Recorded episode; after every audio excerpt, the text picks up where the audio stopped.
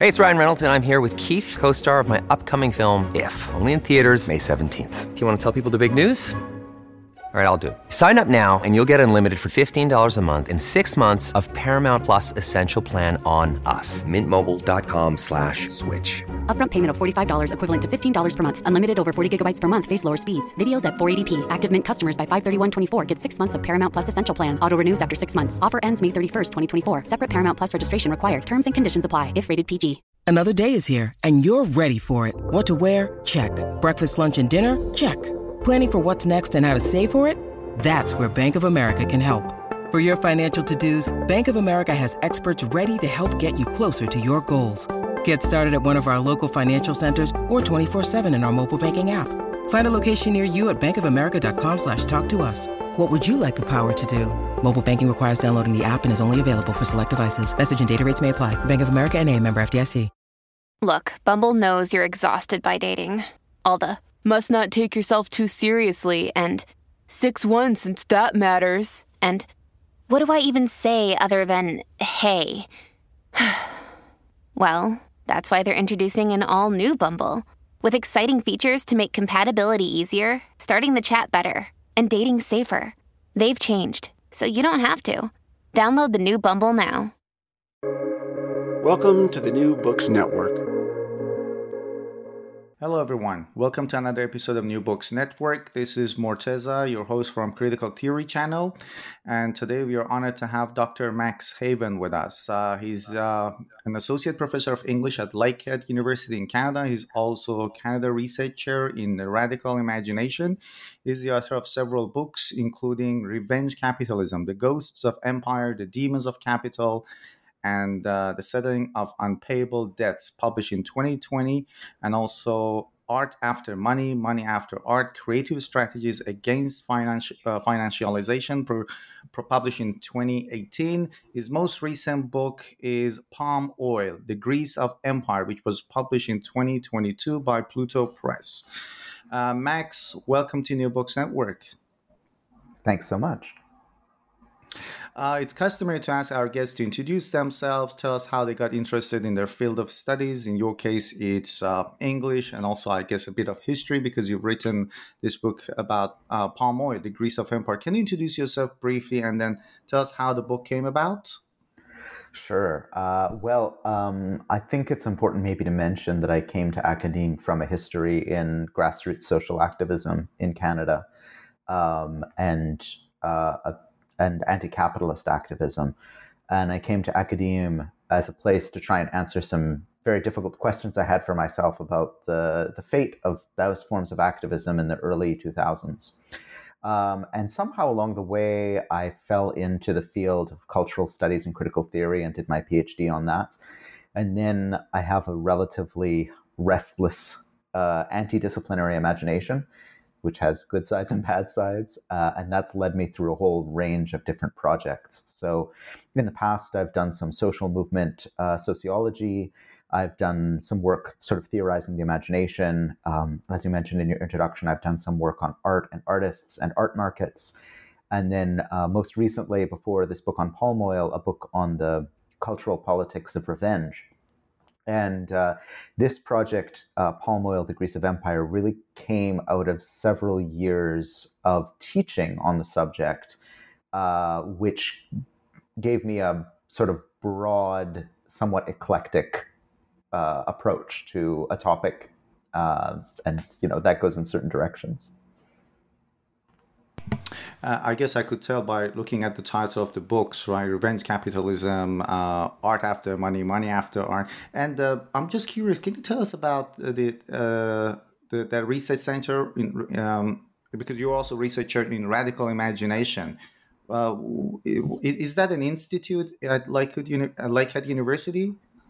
Yes, so uh, I'm the beneficiary of a program established by the Canadian government about 30 years now ago now called the uh, Canada Research Chairs Program. And uh, when you are appointed a research chair, as I am at Lakehead University, which is in a quite remote location in Northwest Ontario in Canada, uh, you're asked to establish a lab. And under those auspices, I established the Reimagining Value Action Lab, which is a workshop for the radical imagination, social justice, and decolonization. So we do primarily a lot of public events, a lot of public education around a whole variety of issues, some activist training, some film screenings, some uh, theory workshops uh, some print workshops, and then we also organize events both in Thunder Bay, where we're located uh, physically, but also around the world. And those have included uh, scholarly and artistic walking tours of different financial districts, organizing workshops and conferences. And uh, right now, we're developing a side of that lab that is developing board games to enliven the radical imagination and teach critical ideas. Fascinating, fascinating. Um, so before reading your book, I knew that you know palm oil was ubiquitous; it was everywhere. But you know, having uh, read the book, I even feel more guilty. Um, so, can you talk about this ubiquity of, of, of palm oil in our daily lives? How did it become uh, a main part of our life? Because in any commodity we consume, whether we use it or we eat it, it is there. Yes. Well, by many estimates, including estimates that are propounded by the palm oil industry itself, palm oil can be found in 50% of products that you might buy at a supermarket. And uh, we're familiar with palm oil in processed foods, perhaps most notoriously in uh, the, the delectable chocolate hazelnut spread Nutella and other uh, processed foods of that nature. But it can also be found in pre fried foods, uh, in foods like ramen noodles, which play a large role in my book.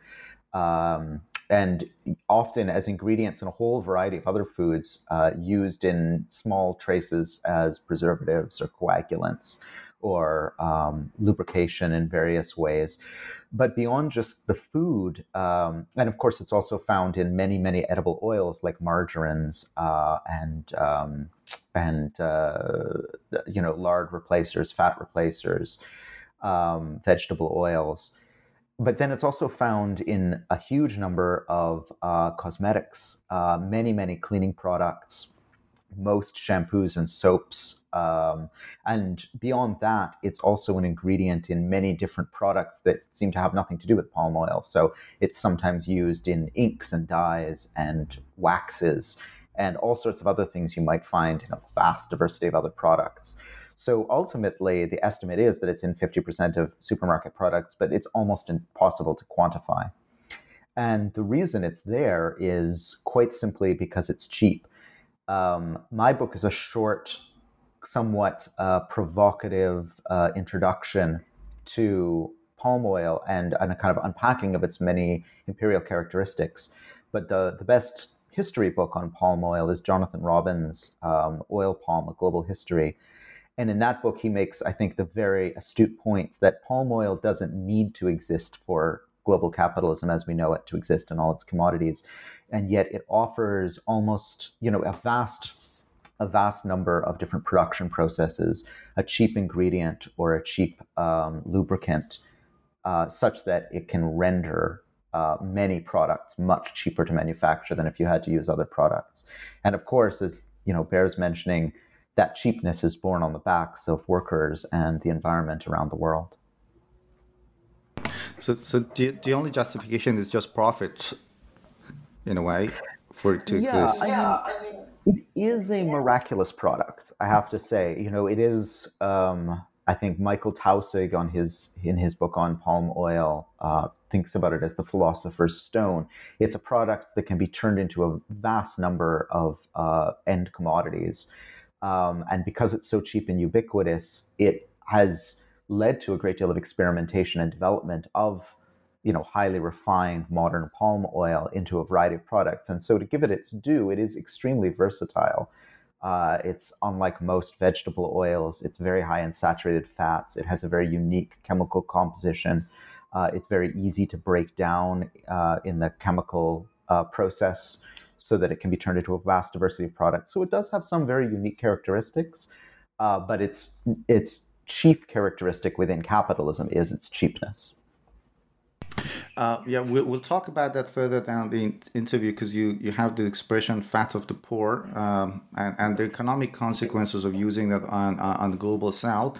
That's something we'll talk about soon. But can you tell us uh, where did it first come from? Because in your book you also mentioned that it had been used by uh, in, in West Africa for uh, centuries, but they use it more sustainably uh, than us. So can you tell us where did it fir- where it first came from, or how, how it was used first in Africa?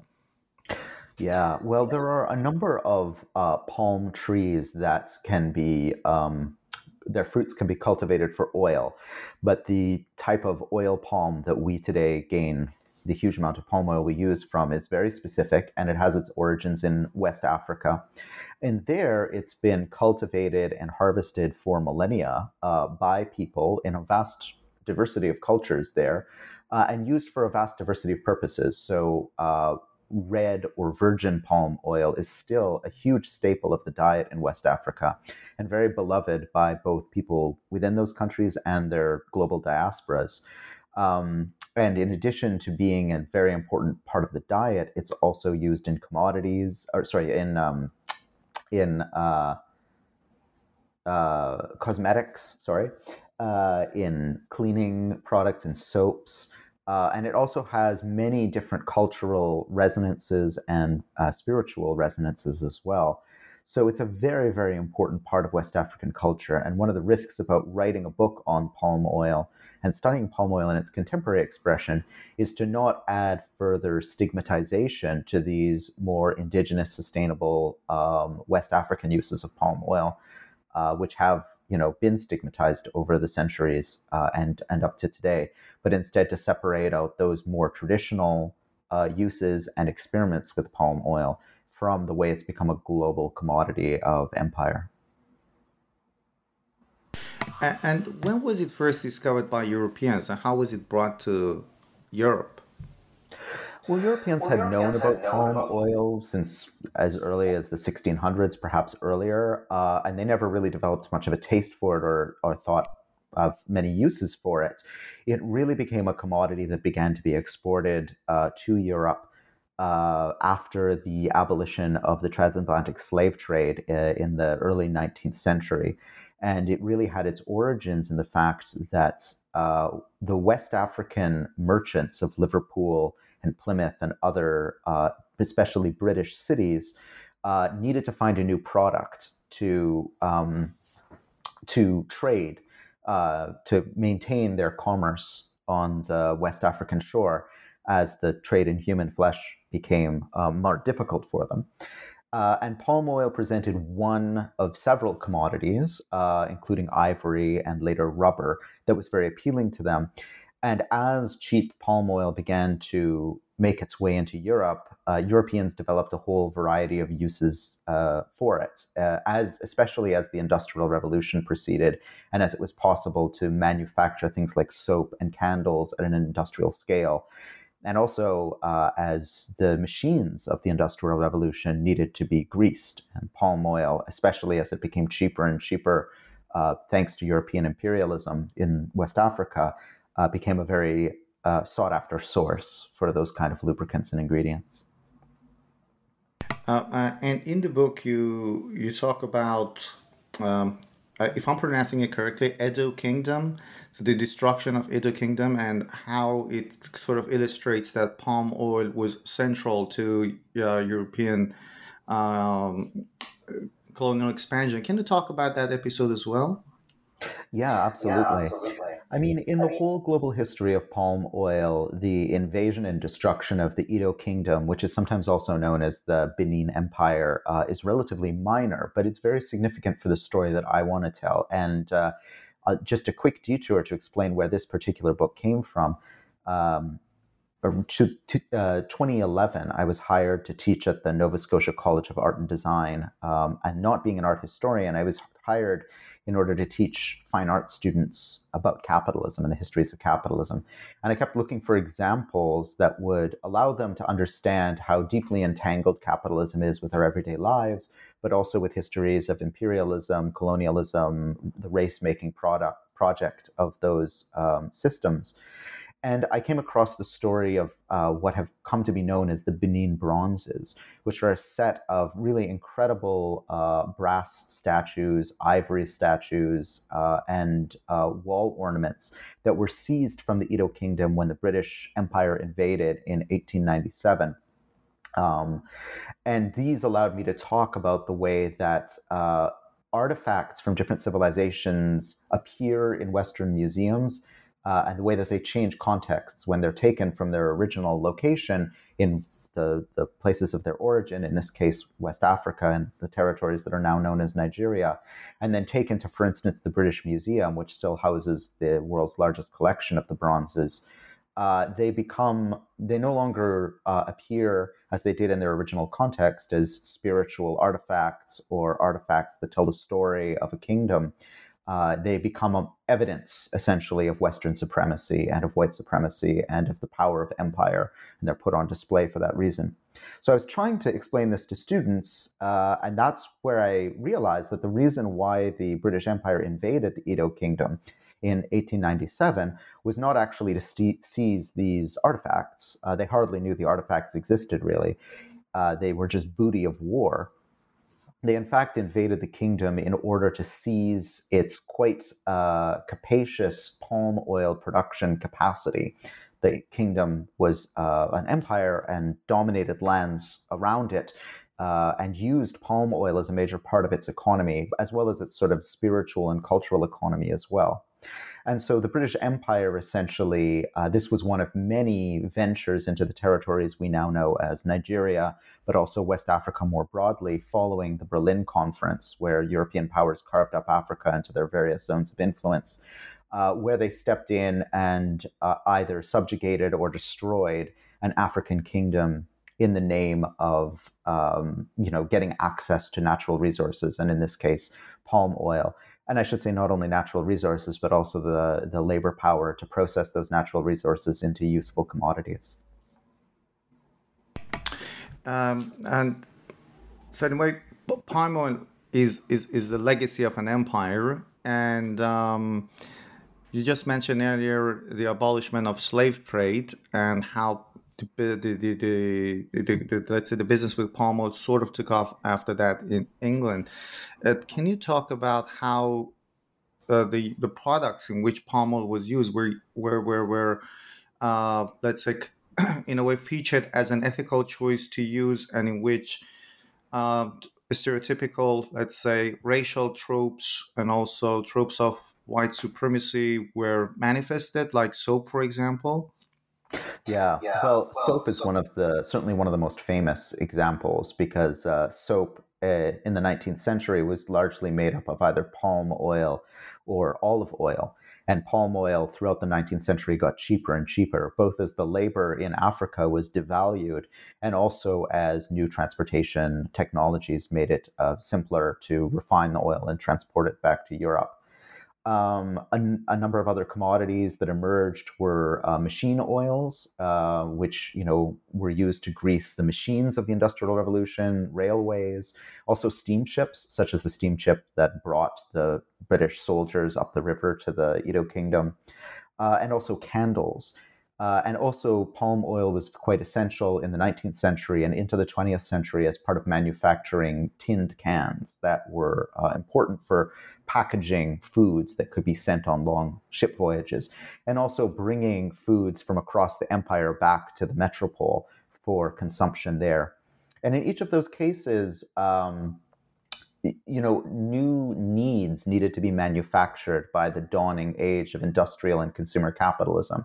So the ways in which people cleaned themselves uh, transformed over the 19th century so that soap went from being a luxury to a commodity that everyone needed to have. You know, um, Lever, the Lever Company, which is the, the um, antecedent of today's Unilever, uh, was really central to promoting these notions of cleanliness that orbited and were advertised in terms of white supremacy and duty to empire, specifically uh, advertised to middle class women as sort of their duty to preserve the hygiene of the white race and to um, you know ensure that they were doing their part to support uh, king and country.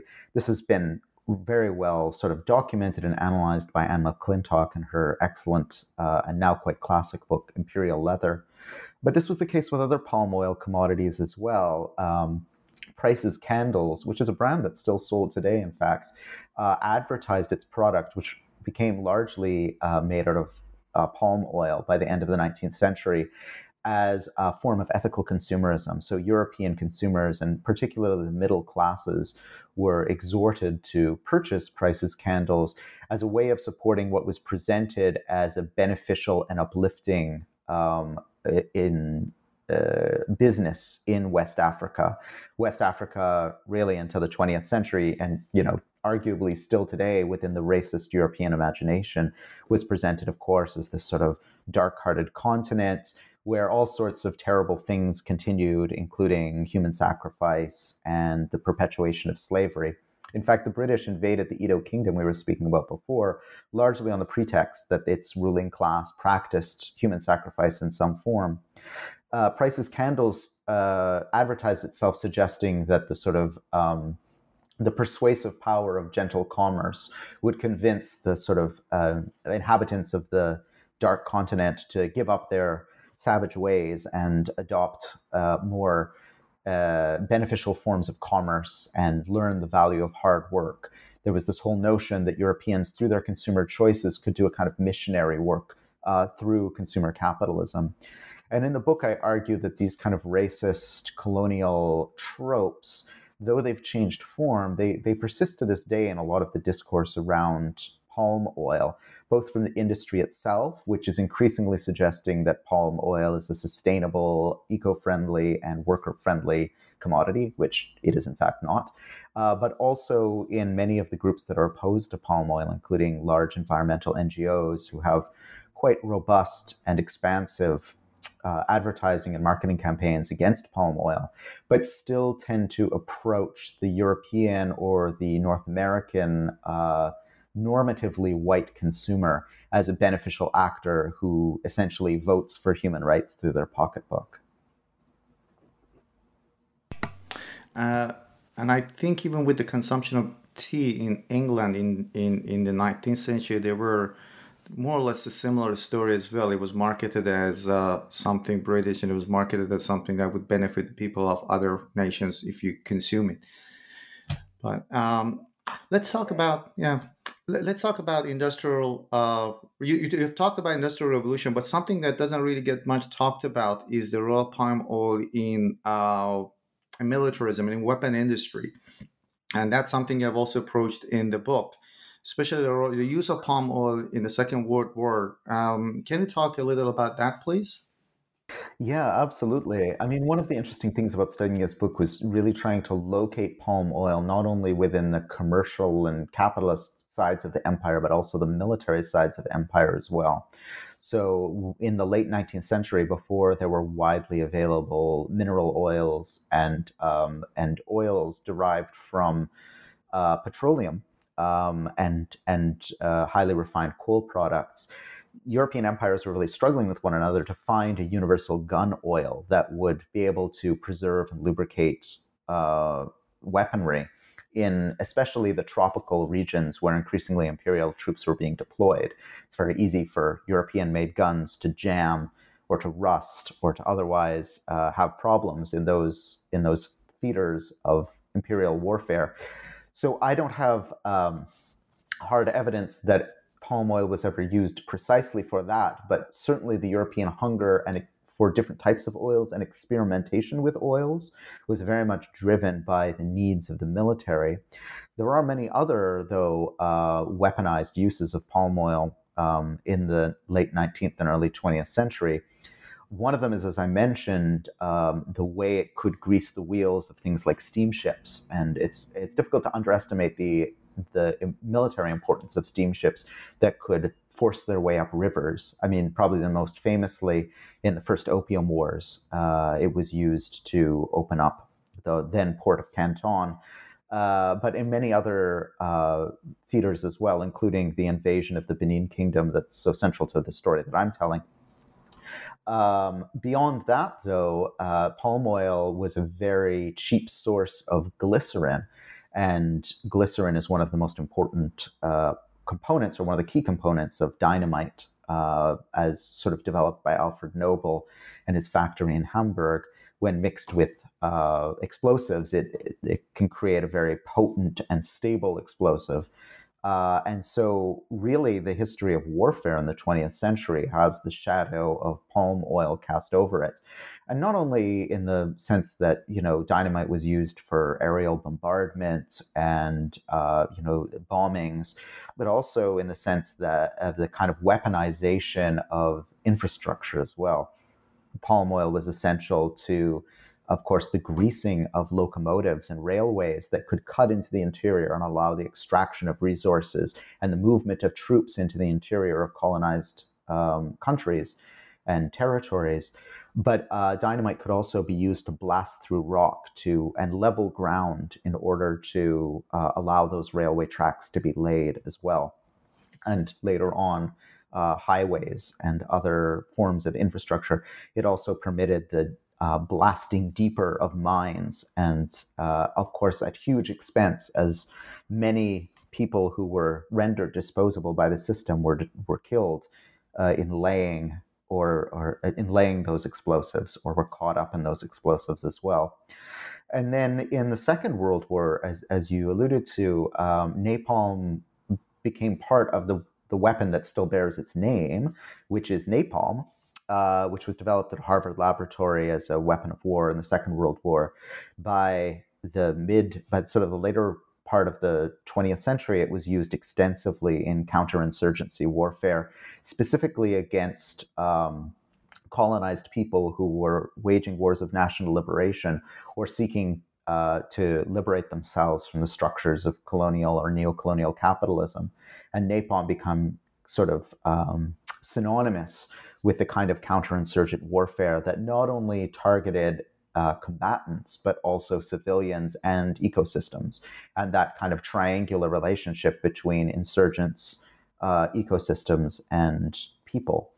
Uh, now, by the time of the Vietnam War, where napalm became, of course, very famous and that led to uh, very important boycotts of com- companies like DuPont in the United States, by that time, uh, palm oil was no longer being used in napalm production. They had replaced it with a, a plastic derivative, but the name still bears the trace. And ultimately, my book is an attempt to sort of uh, pull all of these threads and these traces to kind of generate a larger picture of napalm, uh, sorry, of palm oil's influence uh, over the world that we all share. At Evernorth Health Services, we believe costs shouldn't get in the way of life-changing care, and we're doing everything in our power to make it possible. Behavioral health solutions that also keep your projections at their best? It's possible. Pharmacy benefits that benefit your bottom line? It's possible. Complex specialty care that cares about your ROI? It's possible because we're already doing it. All while saving businesses billions. That's Wonder made possible. Learn more at evernorth.com/wonder. This episode is brought to you by Reese's Peanut Butter Cups. In breaking news, leading scientists worldwide are conducting experiments to determine if Reese's Peanut Butter Cups are the perfect combination of peanut butter and chocolate. However, it appears the study was inconclusive, as the scientists couldn't help but eat all the Reese's. Because when you want something sweet, you can't do better than Reese's. Find Reese's now at a store near you. and and speaking of war, even um, the war between Ukraine and Russia is also exacerbating the situation. It might be increasing the demand for palm oil. Does it play any role in that? Yeah, I mean, at the very beginning of that conflict uh, in 2022, um, there was a massive spike in the price of uh, food oils around the world, including palm oil, because between them, Russia and Ukraine produce about 80% of the world's sunflower oil. So, as markets got spooked by the war and worried that that um, um, sunflower oil wouldn't reach market or it would reach market at a much higher price or not in the quantities that were needed there was a kind of speculative rush to leap on other competitor oils, including palm oil. And that drove up the, the cost of palm oil quite considerably with a number of different uh, very dangerous consequences. I mean, for people who depend on palm oil for nutrition, which is a considerable percentage of the world's poorest people, as it is one of the world's uh, most uh, cheapest oils, uh, it meant that one of the staples of their diet was now put increasingly out of reach. But it also raised fears, especially among environmentalists, that there would be a repeat of what happened in the early 2000s when the EU and the United States demanded that a certain percentage of uh, petroleum products be derived from biofuels. And this uh, policy, which was intended to help um, stave off climate change, actually led to one of the most destructive um, knock on effects in the history of climate change recently. The rising cost of biofuels meant that it incentivized essentially uh, both governments, uh, entrepreneurs, agribusiness, and also organized crime to start slicing down huge swaths of tropical rainforests to plant palm oil plantations in order to uh, generate um, biofuels. So there was a concern that the war in um, in Ukraine would also lead to uh, jack up the price of palm oil and lead to that kind of response from markets to exacerbate ecological destruction. But the jury's still out on if that'll happen, and the um, the price of palm oil has more or less um, stabilized. But it just, I think, goes to show how global markets in this age of sort of decentralized capitalist empire that we live in uh, have these often catastrophic effects where some sort of um, volatility in one part of the world can lead to, you know, the destruction of millions of acres of rainforest in another part of the world. And uh, let, let's talk about commodity fetishism and how it disguises the harmful effects of palm oil. You you did talk about you, alluded to that at the beginning of the interview that some there are products that are um, that are marketed as being eco-friendly, but as a matter of fact, they aren't, and it, it could be traced back somehow. To, I mean, parallels of that could be traced back to the marketing of soap, for example, as an uh, as as an ethical choice. Can you talk about that as well? Yeah, absolutely. I think there's sort of two types of commodity fetishism here, uh, and we could speak about like maybe what Marxists might call like a vulgar commodity fetishism on one hand, and then a more theoretically rich notion of commodity fetishism as well.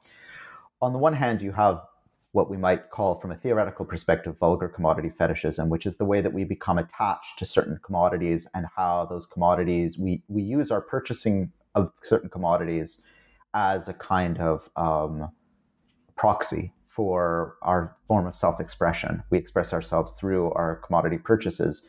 And so, uh, over the last 15 years, especially, there's been a huge uh, rush into sort of greenwashed products, including from the palm oil industry, that advertise themselves as eco friendly, as sustainable, as good for the earth, as the right choice for a thoughtful, ethical consumer. And uh, this has been especially the case with palm oil because, for various reasons we might be able to get into a little bit later in our discussion, the palm oil industry has come under uh, quite specific and quite unique scrutiny in world markets, um, especially in Europe, but also in North America and uh, other, uh, you know, colonizing countries uh, or countries that are the beneficiaries of our neo-colonial world system.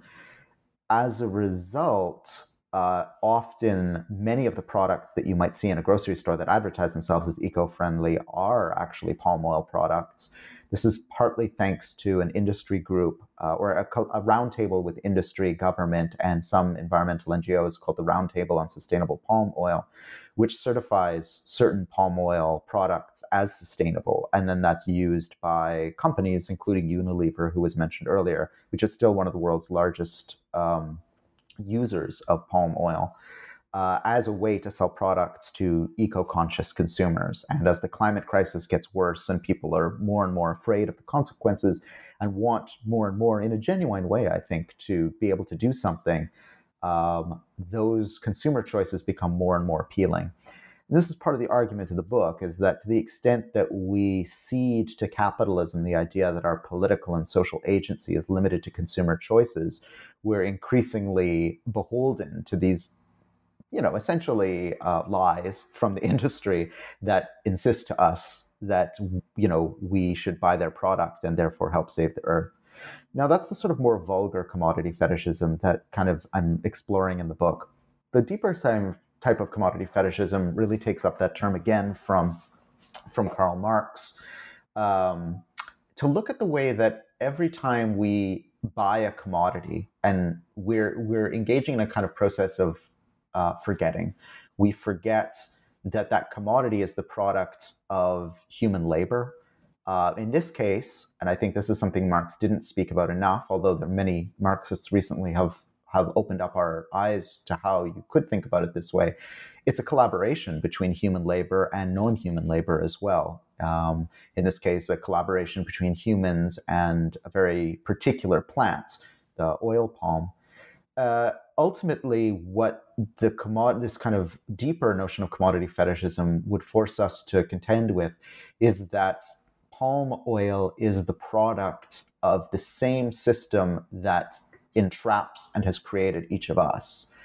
Uh, and in Taussig's book on, on palm oil, he makes the very uh, important point that we are all essentially now, as a global species, made partly of palm oil. I mean, almost all of us have at some point metabolized palm oil to reproduce our body. We've used it on our skin. We use it in our homes. It is part of us. We are, and we are part of the world that palm oil built. And palm oil is the result of the world that we, as an interconnected global species, have built. The deeper kind of notion of commodity fetishism is that we forget this uh, in buying the you know the product that's labeled as sustainable, we forget our place within a global system of capitalism that fundamentally shapes how we cooperate as a global species and also how we cooperate with other species.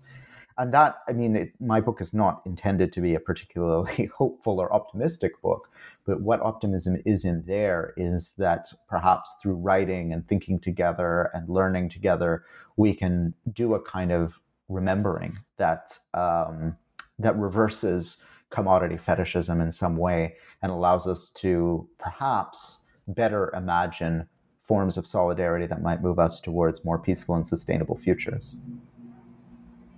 Um, I, I, wanted to ask you about these two notions, uh, uh, notions of forgetting and sacrifices that you talk about in the book, and you just talked about forgetting. The thing is that you're right. Many of us uh, consume palm oil and we only think of the environmental impacts, but there's but uh, there's another layer of that as well, because in uh, in the consumption of palm oil, there's also the forced acquisition of land.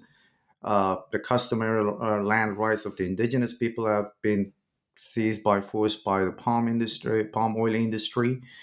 Uh, so maybe it's also a chance to talk about the entanglement. It's and it's not easy to get rid of palm oil, as you mentioned. It's a very complicated process. It's, it has become us, and maybe it's a good ch- good, good time to talk about the entanglement of palm oil and cheap labor, and how it affects also the indigenous communities where palm oil comes from.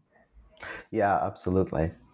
Well, palm oil only grows in tropical zones, uh, and while it was originally extracted primarily from West Africa in the 19th century, by the end of that century, it had begun to move around the world thanks to European imperialism.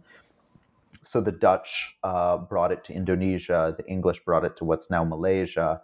Uh, it was imported in quantity to Latin America.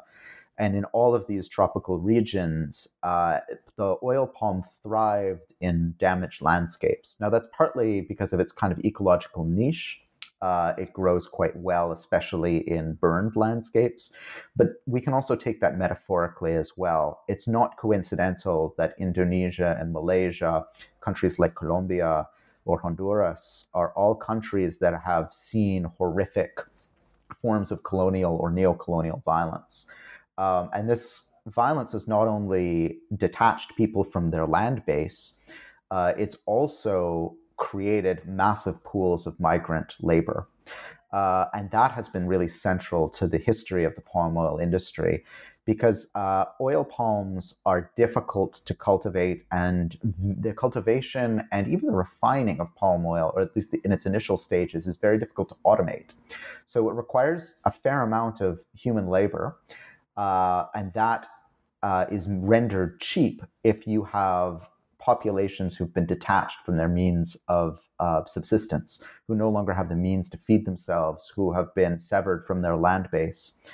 Uh, as the palm oil industry has expanded, thanks to global demand for the product, it's encouraged governments, but not only governments, also companies and organized crime syndicates to expand further and further into the hinterland, taking land from indigenous people uh, or from peasants uh, in those hinterlands. Uh, often the line in many of these places between government, companies, and organized crime is uh, essentially immaterial. I mean, it's they're, they're the same actors or they're working in concert. And as a result, what we've seen over the last decades is uh, palm oil as a kind of weapon against indigenous people and against sustainable livelihoods that has the effect not only of seizing the land, but also rendering our populations as disposable, as sacrificial, and as uh, cheapened, as sources of cheapened labor as well. And uh, talking about the impacts of palm oil industry on the indigenous communities, is one justification that sometimes is used by uh, by big corporate is that it's true that it's doing some damage to the environment, but it's also providing the indigenous communities with the means of uh, sustenance and, and it providing them with some income. So, have indigenous communities or uh, ever benefited from uh, from from palm oil industry? Some indigenous people have benefited from the palm oil industry, and some West Africans benefited from the palm oil industry in the 19th century. And indigenous people around the world, some benefit from massive extraction projects.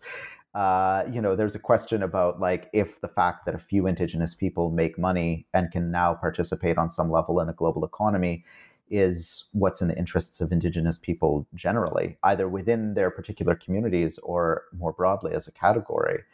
Uh, I think generally all capitalist industries that are destructive in this way have always, uh, you know, since the 18th century or the, the 17th century, but certainly in the 19th and the 20th century, claimed that, you know, they're giving people jobs. But the question is, uh, you know, is that what is that what indigenous people wanted, or did they want their land? And why now do they need jobs?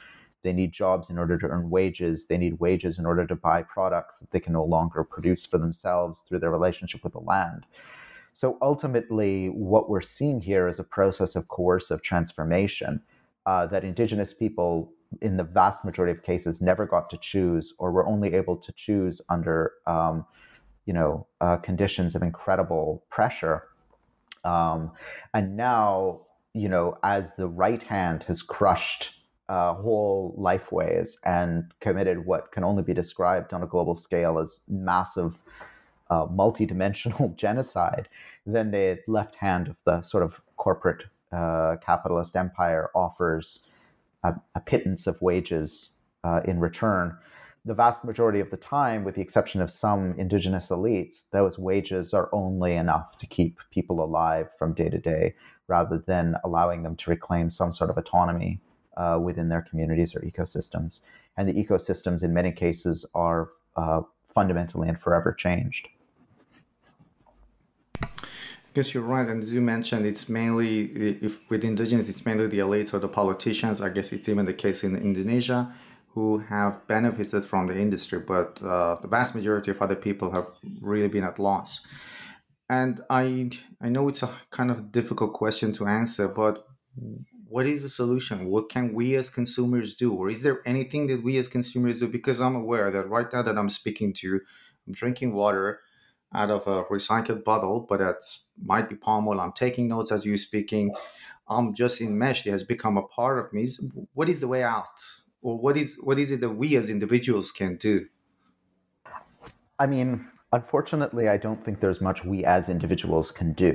Um, this is, and part of the argument of the book is that palm oil now presents itself as one of many global problems we face as a species, as a very unique species on the face of the earth. Uh, we as humans have fundamentally transformed the planet uh, in not just in, in for our benefit, but for the benefit of a very, very small percentage of us. And we've done so through a system of capitalism that makes it very hard to make collective decisions outside of purchasing. But the irony is that the more we fall into the trap of thinking that our only power is through commodity actions, through buying and selling, we cede our imagination and we cede our collective power to the very system that's creating the destruction in the first place, which is to say, this kind of neo colonial global capitalism we're a part of. So, in the book, I'm quite skeptical towards individualist solutions, although I certainly understand why they would be attractive to our imaginations. I think, you know, we are a storytelling species and we tend to tell our stories about the actions of individuals and their consequences. And so our imaginations always gravitate towards that. But I think what we desperately need are forms of anti capitalist storytelling that allow us to recognize a different we, a different us, a different kind of agency uh, that allow us to come to grips with what it means to be a global species that has to make very difficult uh, choices. And so, with that in mind, that's sort of my first my first answer to this very complex question. The second answer to this very complex question is I think wherever we begin, we need to start with the voices and the knowledge and the desires of the most affected people. And in the end of my book, uh, and in every interview I do, I try and give a shout out to the Transnational Palm Oil Labor Solidarity Network, uh, which is a really wonderful group of activists, journalists, researchers, indigenous groups uh, really focused on how palm oil laborers uh, and workers affected by the palm oil sector can stand together and make demands. And, and last year, they developed a really fascinating blueprint for a just transition within the industry. And what was suggested in that blueprint is to give the land back to the people who are affected by palm oil plantations uh, and the palm oil industry and let them begin and support them to develop sustainable frameworks uh, for land use that might uh, work with indigenous forms of knowledge uh, and also be integrated into a much more humane global economy, a global economy built on notions of solidarity rather than notions of exploitation in that report, they sort of suggest that uh, displaced workers, uh, if they had the land, could resettle. Indigenous people, if they had the land, could reimagine what the relationship to land would be. And maybe oil, excuse me, sorry, uh, and maybe oil palms would be one part of a diverse um, sort of set of land uses. And maybe the export of some palm oil would be a part of the way that those communities would opt to use the land. I mean, as we were talking about at the beginning of this discussion, the oil palm has been cultivated by West Africans for millennia and has many, many, many purposes and uses. And there are many elements of uh, palm oil, perhaps not refined, bleached, deodorized palm oil, but virgin palm oil that can be very useful in a variety of products. Uh, so in this case, perhaps the oil palm would remain as one among many different kinds of non-human species that humans might collaborate with, but certainly not on the level of sort of industrial ecocidal production that defines the industry today. Now, this is the third part of this answer. Uh, if that were to happen, and it will take a huge amount of global solidarity for that to happen, uh, consumers in the global north uh, and countries that tend to import palm oil would need to look elsewhere for either edible oil products or uh, some substance that could do the work that palm oil does in so many of the products I listed earlier, that 50% of supermarket products, as well as products that are used in industrial manufacturing and many other applications. You know, for indigenous people and workers to be able to reclaim the lands that palm oil plantations are would require uh, incredible magnitude of global solidarity. It would require that all of us recognize that we are all being forced to work within a system that is killing us and killing the planet. And it would require that we be able to bring to bear on a global scale incredible amounts of pressure, not only on particular companies like, say, Unilever, uh, to do this or that, or be sustainable or not sustainable in their product manufacturing and sourcing. It would require really the seizure of social wealth by the global working class. Um, and I think that's a very important goal you know, I don't think there's a solution to the palm oil problem in some ways that doesn't begin with us recognizing that all of us, not just people who are living on palm oil plantations, uh, all of us have been stripped from our means of subsisting and living in good relation to the earth. So, part of what we need is a change in our focus away from sort of consumer activism and towards recognizing that, you know, again, that kind of deeper notion of commodity fetishism, that beyond each palm oil commodity is not only the incredible violence that has created the system, but the incredible potential of our species to cooperate differently and for us to reclaim the means of living together and living with other species. But that would also mean for those of us who are in palm oil consuming countries that we need to relocalize a lot of production of, for instance, oils.